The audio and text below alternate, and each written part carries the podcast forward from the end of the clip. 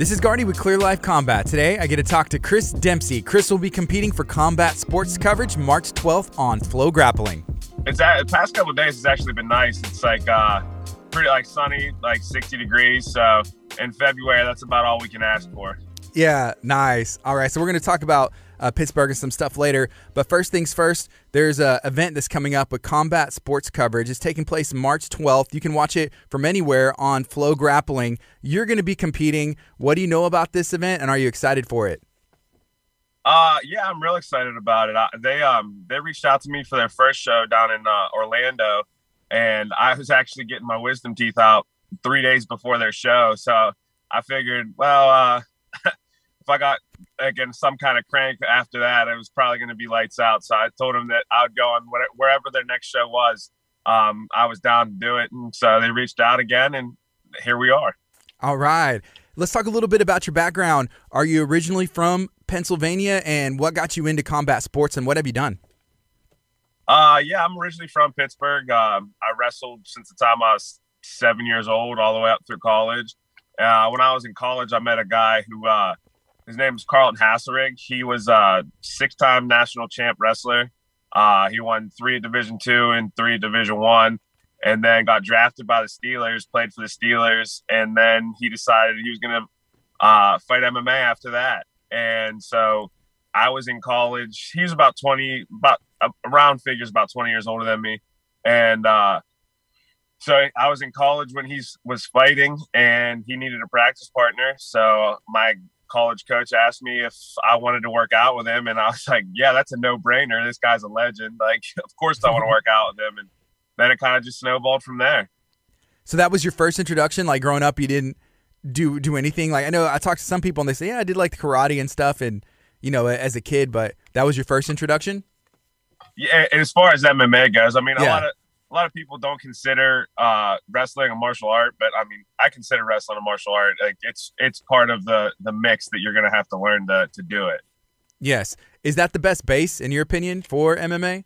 I mean, if you look at the champions, uh, the history of the champions, it, you, it's kind of going to be hard to argue against that fact. Yeah. So where do you train out of? Uh, you know, what gym do you train out of now? And uh, let's talk about some of the other things that you've been able to do. Uh, I train out of the Mat Factory. Um, I started out uh, in Johnstown called a gym called Cold Steel. It was Carlton's gym, and then moved back to Pittsburgh, and uh, um, I've been at the Mat Factory ever since. It's it's kind of cool. Um, Carlton wrestled at the same college as I did, and then uh, my coach now, Isaac Greeley, also wrestled at the same college. So um, we're all like ten years apart, and it, it's like uh, our coach is now the winningest um, wrestling coach in NCAA history at any division. So, and he builds like this brotherhood of all of us. So it, it doesn't matter if they're we're 20 years older, 20 years younger. Like we're all like real close, tight knit family, basically. Yeah, and making that transition to you know wrestling to MMA, picking up striking. How did that go? Was that easy for you?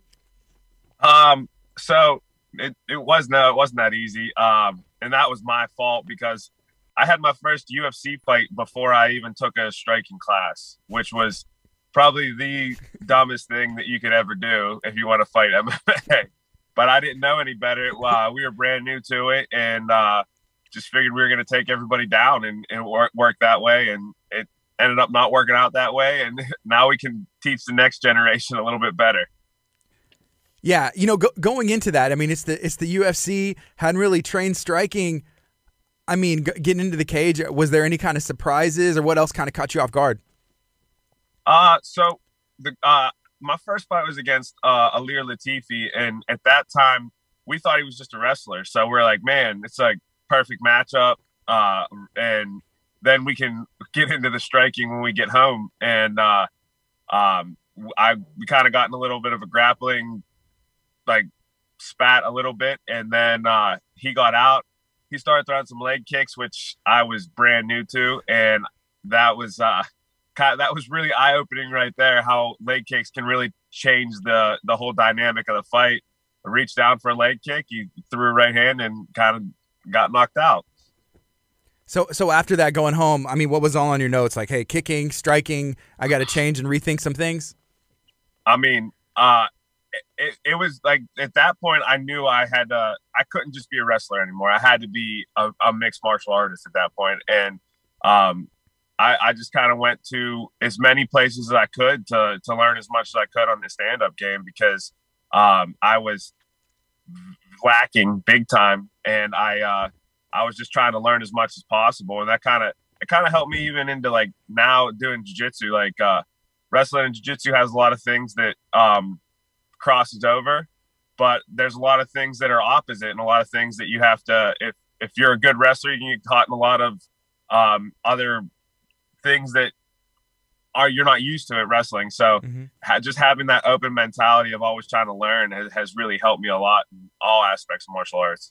During that time in your career were you having to work like a full-time job or are you training full-time or was it a mixture you know work and and train?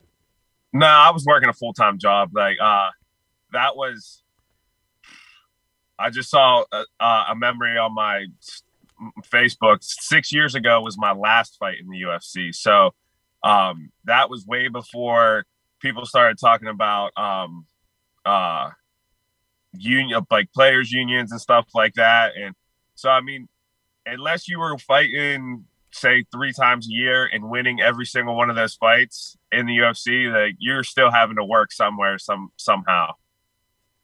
Yeah, realistically, is there enough time, you know, to train? Because I, I guess it's like a, you know, you see these guys, hey, they have to win their first fight or get a bonus. It's like, wow, now I can quit my, you know, being a, a trash guy or quit, you know, my full time job and focus on this. But is there enough time to dedicate? Uh, I mean, it depends on a situation. Like in the bigger gyms, um, a lot of the times you are in a better situation where you could can do that.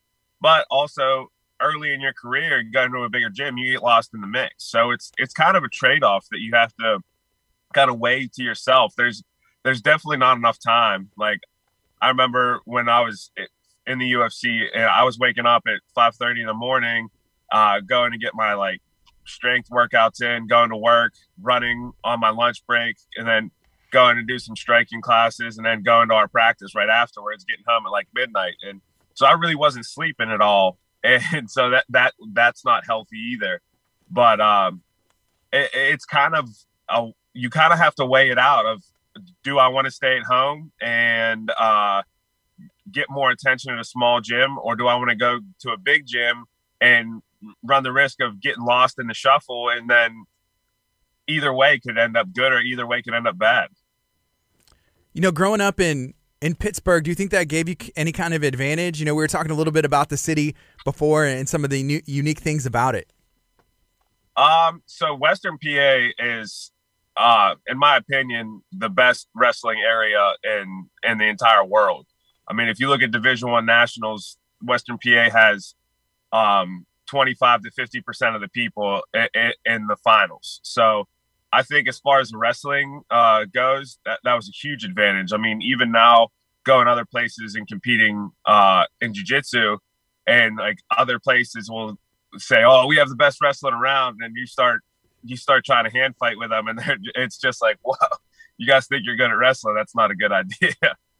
Yeah, yeah. You know, wrestling's hard to it's hard to pick up you know, because there are guys that have been wrestling since they were could walk, you know, and it's just a it's yeah. a it's a hard skill. And I think like that, that that's why I think that wrestling is a good base for MMA because with striking and everything, like unless you're somebody like like Izzy who is who's just so smooth in and out, uh, like I I think stand up is easier to pick up than wrestling, and it just because a lot of the things you do in wrestling is based on the pressures you're getting and like where your hip placement is. And the only way to do that and the only way to learn that is to to do it and and feel those different pressures, feel those different uh, situations where you can learn some techniques, learn how to move, get your head out. Like it, it's just it's not as based on the other person as wrestling is. Mm-hmm. Okay, I wanted to ask you, you. You mentioned Izzy, and then I was thinking about you know a wrestler versus a striker. I know UFC has an event coming up. Jorge Masvidal versus Colby Covington. Uh, how do you think that's going to go? Uh, I mean, I'm on I'm on Masvidal's side, so uh, we we have a we have a good relationship with ATT. We have uh, uh, two of our two of our fighters that started out up here are down uh, training at ATT down there. Uh, Cody Law is actually fighting uh, in Bellator same day as we compete over in St. Louis. So uh, I was hoping I was hoping it was going to be in Houston so I could go afterwards, but uh, um, didn't work out that way. Uh, so I'm I'm on Masvidal side. I think uh, I think uh, Covington is kind of a he tries to be too much of a character and he he tries to play the bad guy too much and it's it just comes off as kind of fake to me. Yeah, and I guess at some point you kind of hear some sound bites, but it's they're marketing the fight. It's about money. It's about pay per views. It's about trying to you know I guess make a career, right? Keep your career going. Yeah, and I mean, I was terrible at that. I was I was absolutely awful at marketing and, and trying to sell myself. And um, some people have told me that's one of the reasons that my career was as short as it was. But I mean, I can't. I'm not gonna sacrifice who I am to to sell some tickets. Like I, I just won't do it. Yeah. Okay, so combat sports coverage, that event's coming up. It's going to be March 12th. It's a Saturday, Stream worldwide on FloGrappling. Chris Dempsey will be competing in a super fight. It's a 205 pound black belt super fight. Do you know anything about the gentleman that you're going to be facing? And or do you ever do research on these things for jujitsu or grappling? Um, no, I don't really know very much or anything about him. Uh, I'm not a real big um, research person. Uh, like I'll let my like my coaches will do it and things like that, and they'll look for um, the the one or two things that that the other person's really good at. I mean, even when I was fighting, I was the same way. And um, I just want to try to focus on my game and and um, kind of do the like have the match at my pace and and set the set the tone the way I want to set it. Going forward, you know, after after this super fight, are you looking to compete again? I believe this is like a number one contenders for the 205 pound black belt title. But even outside of combat sports coverage, what are some goals uh, that you're looking to do for the for the rest of this year and beyond? Uh, so I'm going to three weeks afterwards. I got uh, West Coast trials for ADCCs. Uh, so that'll be a uh, a big one that um, I've they they haven't had one in for four years now. So it's been uh, a long time coming, and uh, I'm, I'm really kind of focused on that a lot. And that's I, I don't really have anything planned past that.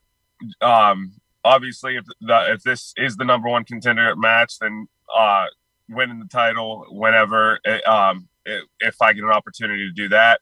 But um, I'm kind of just focusing on uh, West Coast trials right now, and um, that that's been a big goal since the last tri- uh, East Coast trials I did um, four years ago, however long it was.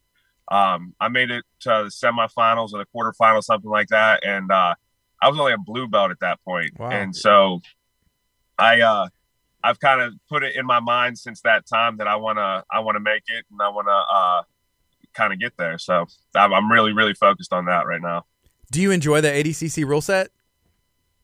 I do. They changed it up a little bit this year. Um, they they kind of took some slamming out of it. They took some cranks out of it. Um, but I, I like it that it's so open. I mean, um, it it is called mixed martial arts, and uh, I think that the more open and the less restrictions you're allowed to do, or that you're that you allow, um, the more the best person wins. That that way. I mean, you start restricting rule sets this way, that way, then like I, I've been in some EBI matches where people will just run from me until they get to the overtime because all they do is practice the overtime. And I've lost those matches because of it. So I think the ADCC rule set is so open, it allows that everybody to the best person to come out on top. Awesome. All right. So I'm talking to Chris Dempsey, who will be competing for combat sports coverage March 12th, available worldwide on FloGrappling. You can also attend in person. I think it's at Southern Star Brewing on the north side of Houston. Uh, Chris, is there anything else that you'd like to share today? Uh, no, I, th- I think we pretty much covered everything. Uh, I just I appreciate you having me on the show, and uh, uh, hopefully I'll get to meet you at the event. All right. Thank you for making time. I appreciate you. Have a good one. Thank you too.